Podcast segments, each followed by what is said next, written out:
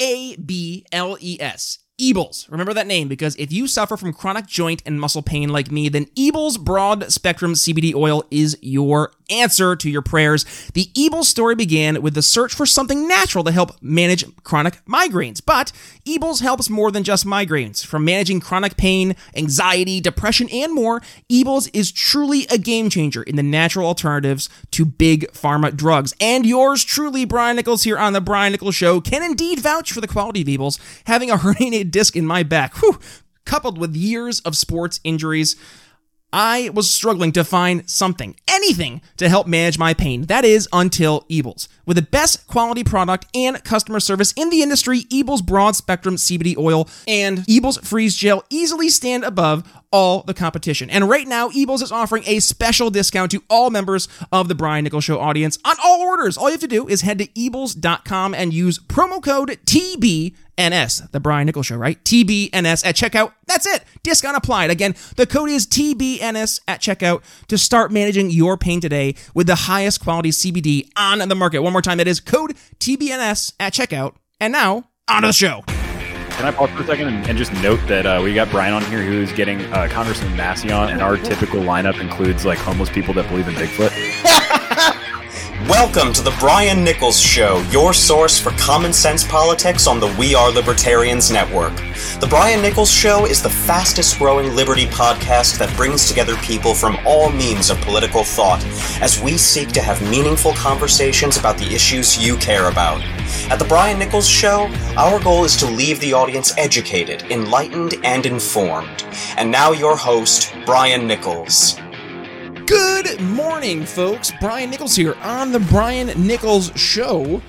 Happy Monday. Yes, we are approaching as we are less than now four days away from Thanksgiving. Some sense of normalcy, I hope, for you and your family as you approach this holiday season. All I ask is please be smart, be safe, be healthy, but also have some fun. It's uh, it's important because uh, time is the number one non-renewable resource. And with that being said, we gotta make sure we appreciate every time that we have with family and friends, just like I appreciate every uh, time I have with you guys here at the Brian Nichols Show. And today is no different as today I'm joined by Michael Heise. He is the uh, founder and chair of the Libertarian Mises Caucus and Mises PAC. So joining the show today, Michael outlines his case why the Mises Caucus not only is an absolutely integral part of the Libertarian Party, but a necessary part for libertarian success going forward. So, without further ado, on to the show. Michael Heise here on the Brian Nichols Show.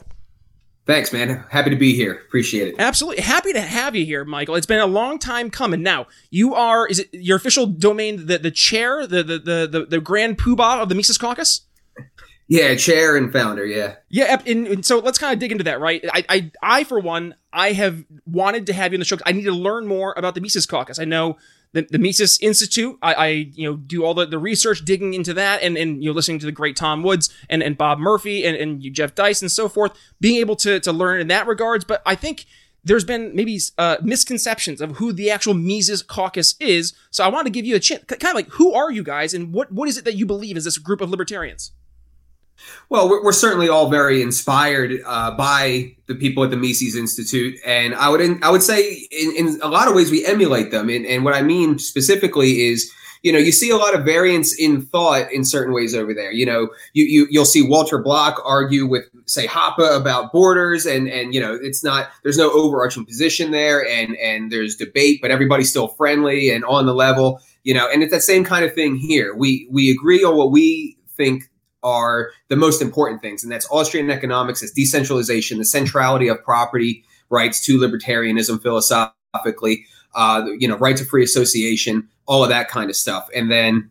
You know, we take a hard stance against identity politics as well. And obviously, we're very, very strongly anti war. That's obvious. So, and the Fed and the wars, you know, the spirit of the Ron Paul revolution.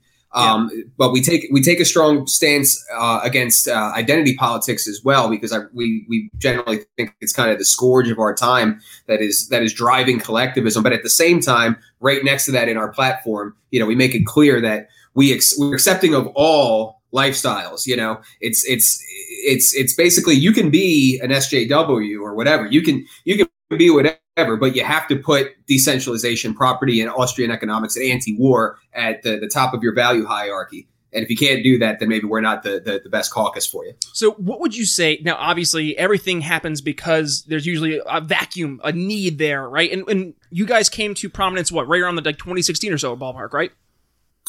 Actually, about the end of 2017, we we are we started at the end of 2017. So, what was the the I guess the the pre- the precipice to you guys saying, okay, we need to have a different voice in the Libertarian Party?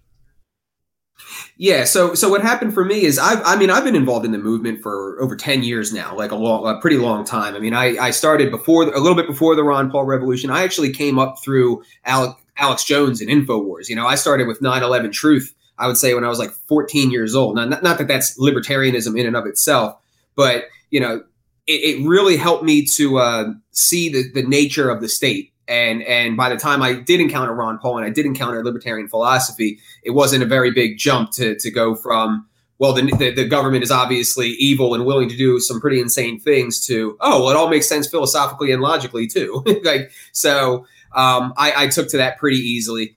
And uh, yeah came up through the Ron Paul revolution loved every second of that um, and in the aftermath of the Ron Paul revolution, a lot of really cool things happened. You know, like Ben Swann came up out of that. Uh, uh, Adam Kokesh came out of that. The anti media, the Free Thought Project, Cop Block, all these different things kind of emerged out of the the Ron Paul revolution, and it was really cool for a while. But I think the downside was that without having like Ron Paul kind of brought us all together. Um, and and that was great, and we all got behind him, and no one really questioned the utility of that. Um, but then once all these things started emerging, it was cool. But then that energy never coalesced into one overarching strategy or, or, or anything like that. So I, feel like the energy started to die down. You didn't start, you didn't really see results. People started fighting. Oh, well, we should do this, we should do that. And, you know, I, I ended up supporting Rand Paul in, in 2016, hoping that he could kind of recapture the magic. And then, of course, that didn't happen. He fizzled out like harder than than pretty much yeah, all of like us. February of the primaries, right? It was it was so quick. Yeah, yeah. So I was really just left wondering, well, what the hell, you know? And and at this point, I had, you know, I had done podcasting, I had done man on the street stuff, I had done interviews, I had done writing, I had done cop blocking, like I've done a lot of things, and and I was kind of done doing the shotgun approach, like doing a whole bunch of things. I decided I wanted to to pick a project and stick with it long term. So essentially what I, you know, I supported Gary Johnson, hated Bill Weld, but I supported Gary Johnson in 16. And uh, basically, once that was over, I really started comparing the experience of the Gary Johnson campaign with the Ron Paul revolution. And there is a distinction there, you know, like there absolutely is a distinction. And the experience within the Gary Johnson campaign was just miserable. It was awful. You know, like like the, the libertarians at the time, you know, were were too busy fighting each other over dumb stuff, you know, like uh, like we were too busy fighting off the Bernie Bros, fighting off the Trump people. Whole bunch of people went insane. That's like, like, like that's when Molyneux went insane. That's when Alex Jones changed. Uh, that's when Chase Rachels went nuts. Like a whole bunch of people went nuts, and and it sucked, you know. And and and nobody came together, and and it just didn't have the energy, you know, and and that the that the Ron Paul revolution had. And so I started comparing those two things, and and basically what I the conclusion I came to is that we somehow, some way have to recreate that revolution, and it's going to be really hard to get the ball rolling. But unlike that, because it was centered around a campaign, one man, Ron Paul, right? And and but the thing is, is that, that we could ever recreate that in an organizational sense or an institutional sense, as opposed to a singular campaign, it never has to end you know what I mean? There's no, there is no point where, well, Ron Paul's cheated in front of everybody and it's over. You know what I mean? It's, it's, we get the ball rolling and then it's the, its own inertia takes off. So that's, that's what we are essentially trying to do through the LP. Gotcha. Okay, so that's a lot to unpack there, right? So it makes me, it, it, it's great because that usually it's my job to make everybody else have to unpack a lot of stuff right there. So, um, looking at you guys, I, I look at you almost like you're, you're almost like the young Americans for liberty of the GOP. If, if that makes any sense, it's like there's of the LP, yeah, of the LP, yeah. But like, uh, but yeah, exactly. In like Young Americans Liberty, playing that role of trying to, I guess, focus more on the the getting liberty into action, which actually kind of goes to make you know human action. I take human action, uh, famously of Rothbard. How about that? Like I mean, I know Rothbard or Mises. No, what, who is it? Mises. It was Mises. Mises. Ah, you know, yeah, we're all in the same ballpark there. Um, but look, looking at like that's the mentality of actually making liberty win. That's actually the, the slogan for Young Americans for Liberty, right? Is actually getting the stuff into policy, and you guys had a lot of success this election cycle. So, can you maybe dig into some of the wins we had for LP uh, Mises Caucus endorsed candidates? Absolutely, but let me let me take one step back real quick. Absolutely, Young Americans for Young Americans for Liberty was actually a big inspiration in conceptualizing the organization, um, because because um, they have a focus. They they they, they have a, a, focus, and they stick to that focus, and and it's producing results for them. And their focus is, you know, we're not going to shoot for president. You know, we're, we're gonna we're gonna shoot for state house races and getting Liberty legislators uh, uh, elected at the state house races, and we're going to raise money and we're going to pay people to door knock for very specific Liberty oriented legislators and build up a bench to then hopefully maybe launch them and some of them into higher office. Um, and I, I, that obviously works. Like they're doing very well with it.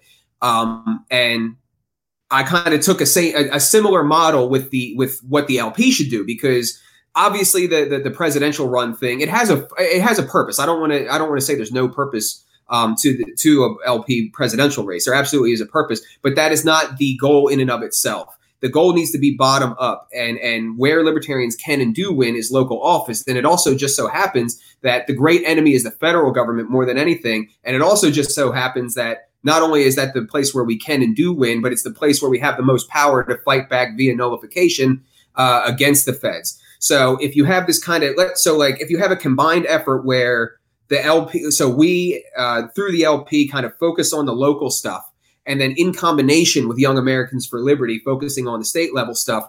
Well, again, if you combine those efforts, you now have liberty building up from the community through the culture and and and you start to permeate. And and again, if the Fed is the great enemy, why would you want to focus your efforts where the chopping block is? You know what I mean? So so the idea is that the combined effort can lead to large scale nullification and eventually perhaps even secession. Elephant, Decentralization. I was gonna say elephant in the room though. There's pushback. I, I don't. I guess I I personally haven't gotten invested in the drama, but I know there's pushback from you guys, and it seems like there's a mentality that it's like I, am obviously going to butcher the straw man, but like it's GOP ish folks trying to take over the LP. And I guess you know I'm hearing you. It's more so that you're saying like, listen, no, we're trying to get liberty into policy more so than taking over the LP. It's it's what are we going to do to actually, I guess, get liberty into action? Is is that fair well, to say? It's it's a little both. It's a little of both. People take exception with the, the term "take over the LP." Like we don't want to have a hostile takeover. We want to outcompete. We want to we want to be better. Um, but we do think that we. So essentially, what it boils down to is the liberty. So there's kind of a thought, especially amongst presidential election season, there's a thought that the base of the Libertarian Party is LP libertarians, and that's not true. Um, and and it's it's short sighted. The base is libertarians generally, and I would argue that the vast amount of libertarians exist outside of the Libertarian Party, and they're either apolitical or, if they are politically active, in the GOP and and we have to examine that and we have to maybe ask them why that is the case. And it just so happens that if you ask libertarians why they're not in the libertarian party that they're, they're happy to tell you why and it's usually like the same reasons. And to boil it down it's essentially that the movement resembles ron paul a lot more than it does gary johnson or or even jo jorgensen. Um, and so if we understand we understand incentives we and and so we have to listen to that base and then be willing to make look inward admit where we're wrong and and make the requisite changes to then be attractive to that base instead of doing something like oh well we have the word libertarian in our name so you're obligated to be here and if you don't like it that's your problem.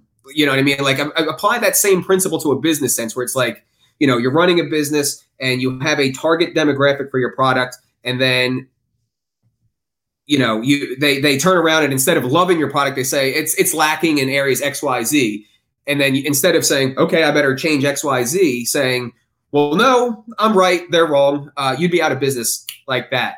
And most libertarians are out of the party like that. And so so and and there seems and that's where the pushback comes in because we do want to see changes. We do want to see the messaging you know, less involved in identity politics and more on and the Fed and the wars, the things that make libertarians unique, that brought us together in the first place, that are inspiring and motivating, and then kind of using that messaging to bring people in and then organize them around a strategy that is viable, which is the local stuff and the issue coalition stuff.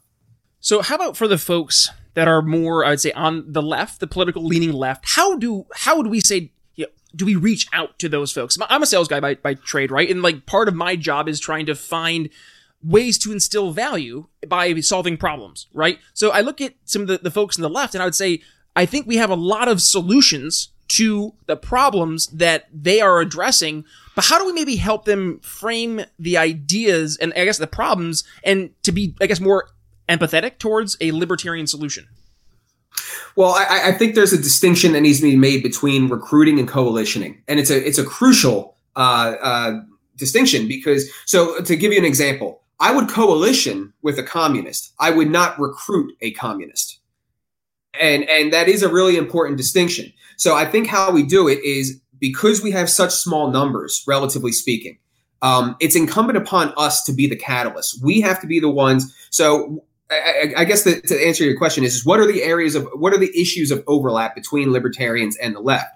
So, and we all know what they are. Generally speaking, it's it's the drug war, it's criminal justice reform, uh, less and less, unfortunately, but the wars um, and that kind of stuff. So we have to be willing to go to Democrat meetings and say, all right, I see your weed legalization. I raise you a psychedelic decriminalization. We have to be the ones, and it's, it's Scott Horton talks about this. You have to hit the left from the left and hit the right from the right and and you you know I, I did this where I live here in Norristown. I essentially went to my city council meetings, um, which is all Democrat. It's like seventy five percent plus voting uh, Democrat voting demographic here. Everybody on the board is Democrat, uh, Democrat, and basically said, hey. Uh, the, the, the Democrat Party of Pennsylvania has weed legalization in its platform. It shouldn't take some random libertarian dude to come here and give you legislation and and say let's decriminalize weed and put that pressure on the state to legalize it wide scale. So here's the legislation. How progressive are you really? You know, and and, and well, it wasn't too long before it was decriminalized. Now I have some accomplishments, and now and like I have that in my resume, and I have that credibility, so that when I come with the psychedelic thing, that's probably going to get pushed back on. I at least have that, you know, like and and have that basis from which to work with. So how do you, so if we're looking to like actually get liberty policy right into action, I think part of the problem with a lot of folks in the liberty, the greater liberty movement, I think, has been this idea that we have to compromise the way we talk about principles with actually compromising principles, right? So if, for example, we're to your point, trying to talk to the left from the left and then the right from the right, you don't have to betray your principles. It's just you have to bring your principles to meet them where they're at to help again solve that that problem they're they're trying to solve in their mind. But you have to also, I think, address the main the main issue that's really bugging them. So I guess you know part of me being in sales and and uh, you know you obviously I know you're in, in a, a sales like role as well. You you get to talk to people all day long and you get to really figure out what's on their mind. So I guess I'd ask you what what do you think right now has been the number one thing that's been on people's minds and where have we been lacking in meeting them in addressing that need? Oh man, well we as a party, you mean? Um, a party and the I, liberty movement, yeah. Well, the, the I, will speak from the, the perspective of the party because I think the movement's been good on this, but I think the party has not. Um, shutdowns, the uh, the lockdowns. Um, I, I think it's completely unprecedented what we've seen, um, and and the, the party has been it has gone in a in a culturally left direction, um, and and it's kind of a, a, a, adopted that like it's adopted the SJW thing, and because of that, there has been a lot of uh, messaging out of the party that that ex- that really goes to bat for BLM, and I can understand why that is the case. But I think it's kind of misreading the room and and um, kind of looking at it, frankly, at a, at a surface level. You know, I, I, I'm I'm really big. I'm a really big advocate of of uh, by their fruits you shall know them. You know, and and we kind of understand this concept when it comes to the that the Patriot Act, right? Like the Patriot Act you can't say you're not patriotic, right? Or, or if you go against, or if you went against the Patriot you know, they would beat you over the head. You're unpatriotic. And it's on its face. You can't deny it. On the face of Black Lives Matter, how they, I mean, of course, Black Lives Matter. How could you, how could anybody possibly deny that without being an evil monster? But look at what they do. You know what I mean? Like they're engaged in the riots. And then look at what they don't do. You know, if, if they, like, I truly believe that Black Lives Matter doesn't believe its own tagline because if they did, they raised like a billion dollars. Where's the door knocking efforts for mandatory minimums? Where's the door knocking efforts for drug decriminalization? Where's the door knocking efforts for, for getting rid of uh, the minimum wage? You know, where was the support for Rand Paul's Justice uh, for Breonna Taylor uh, bill? Where was the support for for uh, Justin Amash's bill to end no knock raids? Or uh, I'm sorry, qualified immunity. Um, like, where was this? So they have an undeniable tagline that that makes it very easy to socially su- support it because you can't go against the tagline. And, and another example I use that's a corollary is is um, uh, the cops. You know, the cops right on the car. It says to protect and serve, and it's like, well, of course that's what the cops are about. It's right on their cars. But then you know they kill like 1,100 people a year, and they lock up like a million for for nonviolent drug offenses and all this crazy stuff. And it's like their actions are kind of at odds with the tagline. Like, and and and we and again, being a sales guy, you understand that there is a difference. There is sometimes a difference between the front facing, let's say PR, and the behind the scenes activity. And that's what I think is going on here. And, and I think we have fallen into that trap of, of biting on the, the tagline. If it was up to me, I would say pretty much what I'm saying right now. I would, I would just follow Walter Williams and Thomas Sowell and, and basically just say, you know, they haven't been good on the issues. We as libertarians are way better than BLM on the issues that affect the inner city. You know, and if I'm wrong, why is people like Maj Toure and and and Eric July saying the same thing as me? They're from the inner city. What are you going to deny them? You know, what are you going to call them Uncle Tom's or something? You know, like like what what are you going to do? And and so I I think that has been a big. We we basically went down that path when we should have went hardcore down the shutdown path and we basically gave that issue to the GOP in doing so. I was going to say the shutdowns. I think by by no stretch of the imagination have easily been the number one thing across the board. You know, on top of, and this is the thing that, that's really astonishing, on top of everything that's happened in 2020. I mean, 2020 has been just the year from hell. And yet, I think it's easy to state yes, the lockdowns have been the absolute number one thing that have not only been devastating, but they are going to have such long term, lasting negative consequences. I had Jeffrey Tucker on the show talking about his new book, Liberty or Lockdown. And I mean, oh my gosh, like talking about the the the suicide rates that are increasing, the drug uses that are increasing.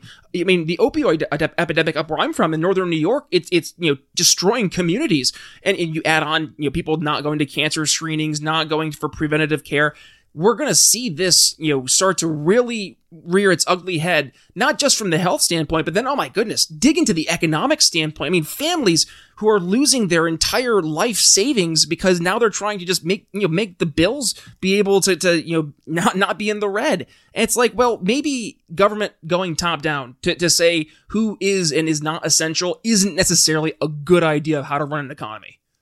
And it's it's even worse than top down because it's the governors and the mayors, which I think again goes right into my point of we've got to stop focusing on the national stuff or at least put the national stuff in its proper proper perspective as a messaging apparatus and a recruiting apparatus. I think we need to focus on how many people do we got a lot more than how many votes do we have. What the hell is the return on investment of a vote? It's not much. Not when you have absolutely no chance of winning you know, and and but the but the return on investment of an activist, somebody who will knock doors, somebody who will introduce legislation, somebody who will run for office at a, at a winnable level, like that is a lot more, and that's what we need, you know. So I I like I I and and this is where we get the pushback because we push back against identity politics. We push back against the idea within the party that the role of a presidential race is getting votes.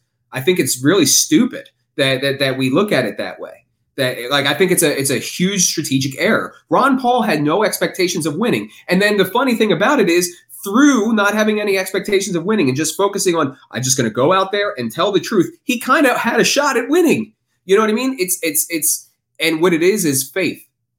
That, that, that's that's what I look at it. Do we have faith in what we what we believe and just say the truth of it, or are we going to try and be politicians about it for votes? And and I think people can see through the bullshit you know, a really good example of this. Um, nobody, nobody else seemed to think that this was the big deal that I thought it was. But, but um, when when Justin Amash was running for president for like that two or three weeks, he went on Bill Maher, uh, the, the, Bill Maher show, and uh, you know, Bill Maher. I, I forget the exact wording, but Bill Maher basically asked him like, "Oh, so like you think you could win?" And and Amash answered, oh, yo, of course I think I can win. I, uh, you know, I wouldn't be running if I didn't think I can win. You know, I think people really do want something that's reasonable and nice, and and you know, this this and and Bill Maher just kind of went, yeah, well, you know, you guys come around every four years, you always have a story, and it always sounds the same. And I thought that was so important because that's, I think that's how most people see it. People know we're not going to win, and we lie to them when we say that we're going to win. We have to put the role of these things in its proper place in order for it to function properly. So then they're going to say to us, well, why would I even vote for you? Or, well, I guess, why would I give you ballot access if you're not going to run to win? What would we say to those folks? Well, we already don't get ballot access. We got ballot access like one time from Gary Johnson, and here we are four years later scrambling for it again.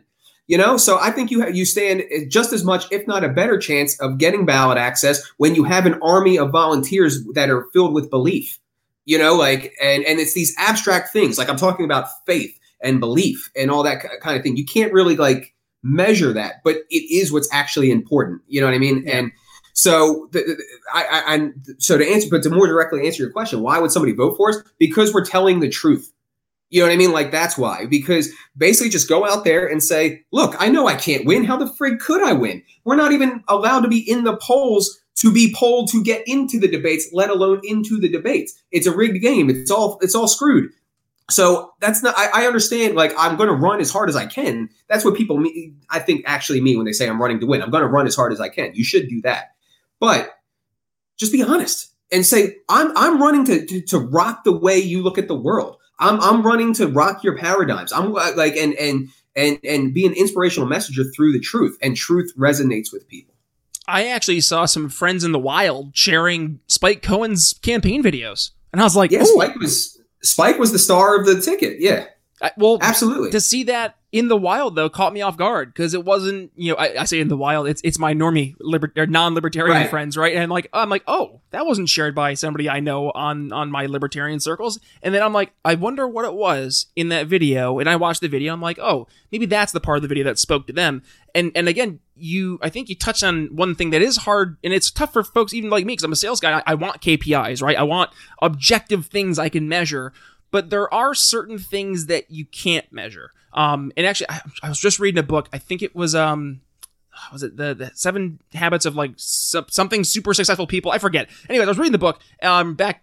I think it was like last month actually, and one of the things they talked about in the book was when a business owner, you'd think you'd want to go out and just try to always find new business, but if he spent it was an extra like twenty percent of his time focusing on talking to his already existing, you know, folks of you know his already existing client base that not only was he able to improve relations there, but then they were able to improve the profits from those those businesses because the businesses were happier. So to your point, it, it does make sense maybe to start to measure. how do you how do you even say this? Measure the unmeasurable, I guess, which is you have to well, approach those things in a non, I guess, a non what biased. You're approach? describing the you're, you're describing the Pareto principle that that 80% of the production is going to come out of 20% of the, the the workforce.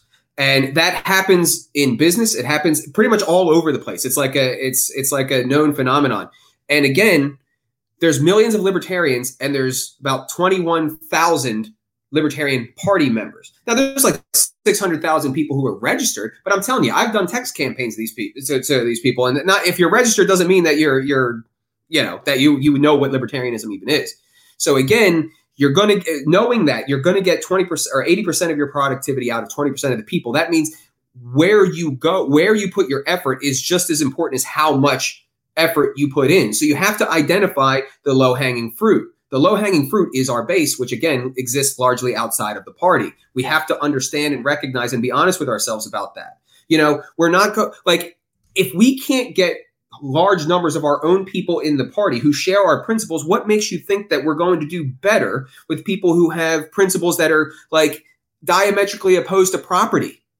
yeah, that's a very good point. You know what I mean? Yeah. You know what I mean? Like it, it's it's it's and it's it, it's common sense. You know what I mean? It's just we're so caught up in thinking like politicians that we forgot uh, uh, we forgot we've forgotten to think about about it like activists you know like and and we need to get back to that spirit. And that's the spirit that animated the ron paul revolution and made it so special Yeah, or at the very least, I mean, hey, can we come to a compromise across the board, folks? And let's just like maybe try a little half and half. Or I'll say, hey, let's get some Yeah. activists out there who are doing the activist role, and then like, hey, if you're going to be a candidate, be your candidate role. But like, let's all do it like the best version we can. And I, I'm all about like bringing people together. Like that's one of my main role in this. I, I try to at least in this greater liberty movement because I think at the end of the day, I, I sincerely hope that we all have are on this same mission, and that is to get liberty into action and into policy and to impact real people's lives. And I think we need to not only be able to objectively measure when we win, but when we lose. And when we lose, Right. acknowledge why. And we have to we have to look back and learn from our mistakes, but also mistakes are proof we're trying. But we have to show that we're learning from those mistakes. Otherwise, it's just you're, you're hitting your head against the wall, hoping it's not going to hurt next time. Right. And in order for that to happen, something has to emerge that works. And then we have to agree that that works and then orient the strategy around that. And that requires some kind of consensus. And it also requires some kind of uh, results to speak of, you know? And and and again, this gets into some in the weeds a little bit because some people like would take what I just said and say, "Well, Gary Johnson works, 4.3 million votes." You know, uh, uh, three three percent or yeah, three point four percent or whatever it was, and that works. And I would say, well, why is votes your metric? Again, I think we need people a lot more than we need because last I heard, we had gotten about seventy five hundred members out of that four point three million votes, and that was in two thousand sixteen. Uh, and then I heard a speech from the executive director of the party in March of this year, talking about how there's about fifteen hundred people left out of that original seventy five hundred which itself is a tiny number from 4.3 million. So again, what is your metric of success? you know what I mean? Like, but um, I, I guess that that allows me a segue to, to get back to your original thing of what have we done as the Mises Caucus. Yeah, let, let's finish this with a nice big bow on top. On. Yeah, some some wins for you guys, right? because we, the, the, the, the basically the conclusion is is we, we got the juice and everyone needs to understand that. Um, um, but um, so all right. Well, first of all, it's it's you have to understand what we do and what like what our strategy is, and essentially we have a three prong strategy uh, that we follow. So that is intra party activism. Uh, that is issue coalitions and local level candidates. More specifically, intra party activism is recruiting you know, getting people in the party, getting them attending their county level meetings, um, you know, just getting them integrated. Um, and then issue coalitions is, is self explanatory. It's what I was talking about earlier. It's going to, you know, if you live in a Democrat area, you know, push them on issues of overlap. If you if you live in a Republican majority area, push them on issues of overlap. Get some accomplishments. Be a catalyst, and then that creates space because again, to get to get kind of back into the abstract thing, is that essentially builds trust we like there's so there's two things that we lack that we need which is brand recognition and then even more important than brand recognition is brand trust um, and we're not going to have trust from the out we're not going to gain trust from the outside like and and especially in this climate where everything is completely dichotomized and tribal you know people don't think like people are thinking about it well i've got my team my team can win the other side's bad and that's that so then the question, and and and I don't trust anybody that's not on my team. So the question is, is well, how do you break that? And and and how do you build trust essentially? And I think that is by being a catalyst and becoming, um, you know, becoming accomplished. So that starts to build off of there. So anyway, to review, intra-party activism, uh, issue coalitions, local level candidates. So what have we done? Well, the, first big victory we got is we were involved in the uh, 2019, I believe, yeah, 2019 effort to decriminalize shrooms in Denver. And that that has turned out to be a huge catalyst itself Yep. because after that you've seen and we've been involved in several of these in one one way or another. But um, then it be so it was shrooms in Denver, and then it became all natural psychedelics, not just shrooms, in Oakland, California, in Santa Cruz, California, in Ann Arbor, Michigan. Now you've got and and now you've got two major, major, major victories in all natural psychedelics being decriminalized in DC, all drugs being decriminalized in Oregon, and on top of that, the first ever medical shroom program in in Oregon. You were like the first Um, domino, basically. Right. Well, right. And and the shroom th- the, the the shroom in Denver thing was the the catalyst with that. So we got in on a ground level. I'm friends now with the people. I built that trust. You know what I mean? Do you think it's do you think it's it's liber- like it's it's progressives? A lot of these people are are strictly for decriminalization because they think profits are evil and that these are these are medicines and they should be freely given and all that stuff. And I don't disagree, but they should also be, you know, I, I can get into why I, I but uh, yeah, basically they're not our they're not libertarians. They, they oppose property, they oppose free markets. Yet we can coalition on that issue, and it works, and it has worked. So that was the first big one.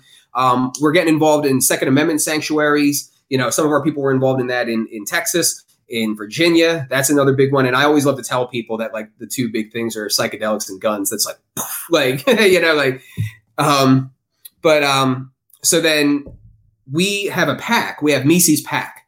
so we we collect donations from our support base, and then we use that to support local level candidates.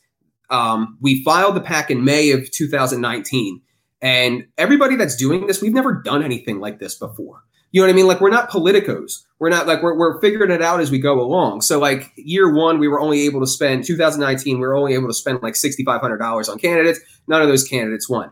Able to spend twenty thousand dollars this year and we got two victories. And I, I, I learned an important lesson along with those two victories that because we had spent some money on county level candidates as well, and I think I got to bring it back even more. I think it's got to be all because the candidates that did win were city council, but those were big victories, and we were. I mean, one one. Uh, so there's Trisha Butler. She she won uh, Clarksville, I think it is in in Tennessee City Council, but she was in a four person race. Oh wow! And and she she was on a call with the Libertarian National Committee recently, and and directly, in so many words, said that we we helped get her over the top because we gave a max level donation. Nice. She was able to send out one final mailer, and she won.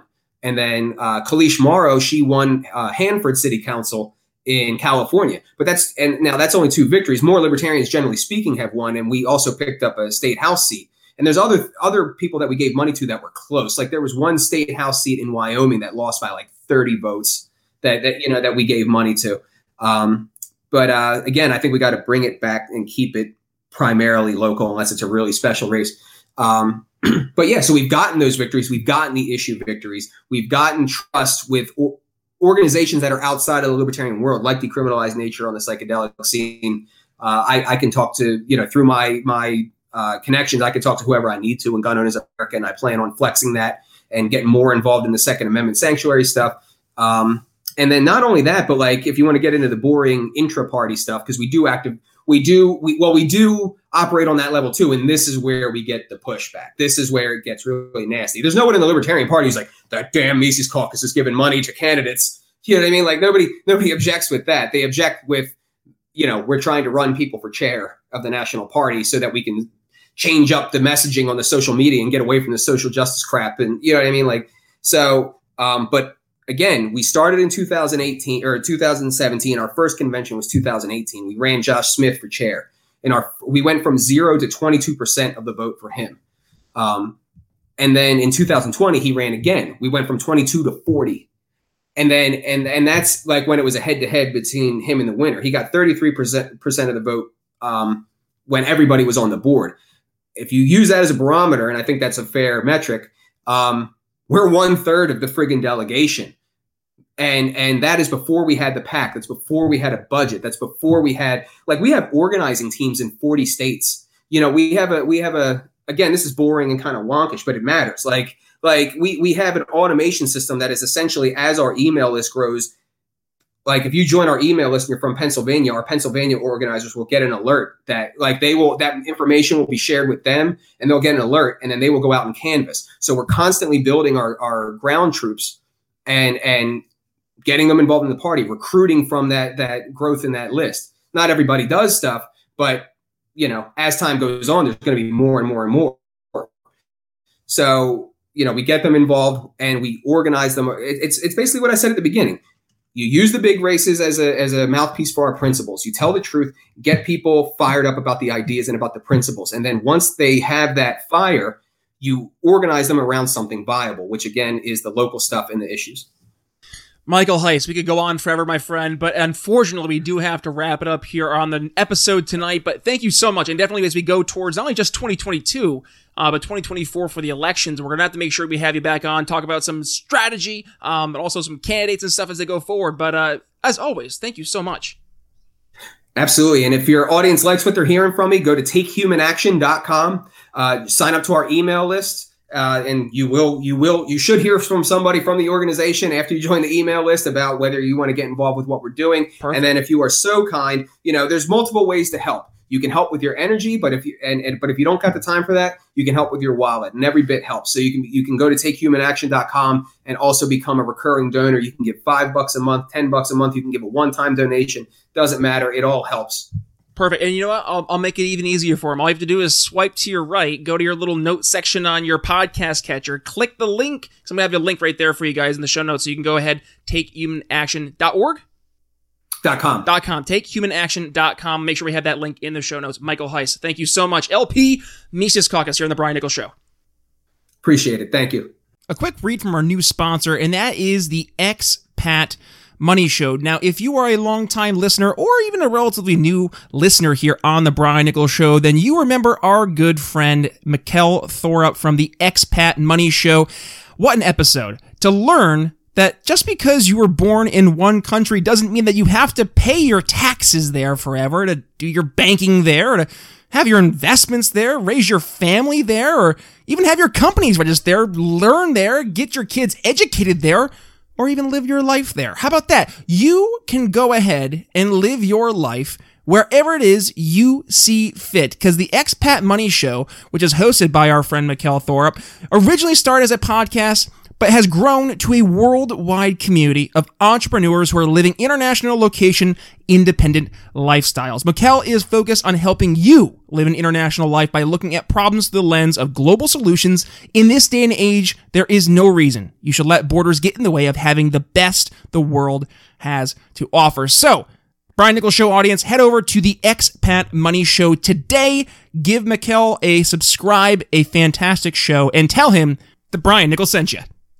Alrighty, folks, that's going to wrap up my conversation with Michael Heise of the Libertarian Party Mises Caucus. If you enjoyed today's show, do me a favor, make sure you go ahead and share today's episode. And by all means, please feel free to include me in those shares at B Nichols Liberty, Facebook, Twitter, Minds.com, and yes, Parler.com. Find me again, B Nichols Liberty. And guys, yes, we have some amazing shows that uh, we are coming up here on the Brian Nichols Show. Not just Michael, coming up here on Wednesday. We are joined by Camelia Peterson. She is the editor in chief of the Libertarian Republic. On Friday, we are joined by Stephen Kent. He is the host of A Galaxy Far, Far Away. Beltway Bantha is discussing Star Wars in politics. And we have a special conversation coming up here on Thursday what's the best way to actually move things forward in a liberty policy? Is it to go through the market or is it to use that old vessel that is the Libertarian Party? We have a great conversation coming up here on Thanksgiving to go ahead and dig into that into some detail. So, with that being said, guys, you know the drill. At B Nichols Liberty, Facebook, Twitter, Mind.com, and Parler. But yes, email me, Brian, at BrianNicholsShow.com. If you had not had the chance yet, go ahead and give us that five star rating and review over on Apple Podcasts. And otherwise, guys, I, I, I seriously cannot ask you guys enough to please be smart, be safe, be healthy, but more importantly, have fun this Thanksgiving time. Enjoy that time you see with your family and friends, especially the older relatives. Please keep your distance. Be smart when interacting with your family, but know that they're there because they care. They, they want to see you. Uh, I, I've had some some personal friends who who have you know told some very sad stories about loved ones that they were hoping to see next year, and next year didn't come for the, the loved ones. So when you do get to see your loved ones, please make sure you take uh, a point to just appreciate the time that you have with them. And, and guys, we really don't know how you know how this funny thing called life ends up panning out in the end. So please just make sure that you are appreciating the time that we do have here together. And, and 2020 is just a weird year in general. So just please make sure, um, yeah, you're, you're taking those extra steps. So guys, with that being said, it's been an absolutely fantastic conversation as always here on the Brian Nichols Show. So uh, thank you sincerely to our good friend there, Michael Heise, for joining us here on the Brian Nichols Show. Make sure you guys, if you have not yet, hit that subscribe button so you're not missing a single episode as it comes down to the pike here at the Brian Nichols Show. But with that being said, it's Brian Nichols signing off here on the Brian Nichols Show for Michael Heise. We'll see you Wednesday. Thanks for listening to The Brian Nichols Show. Find more episodes at briannicholsshow.com.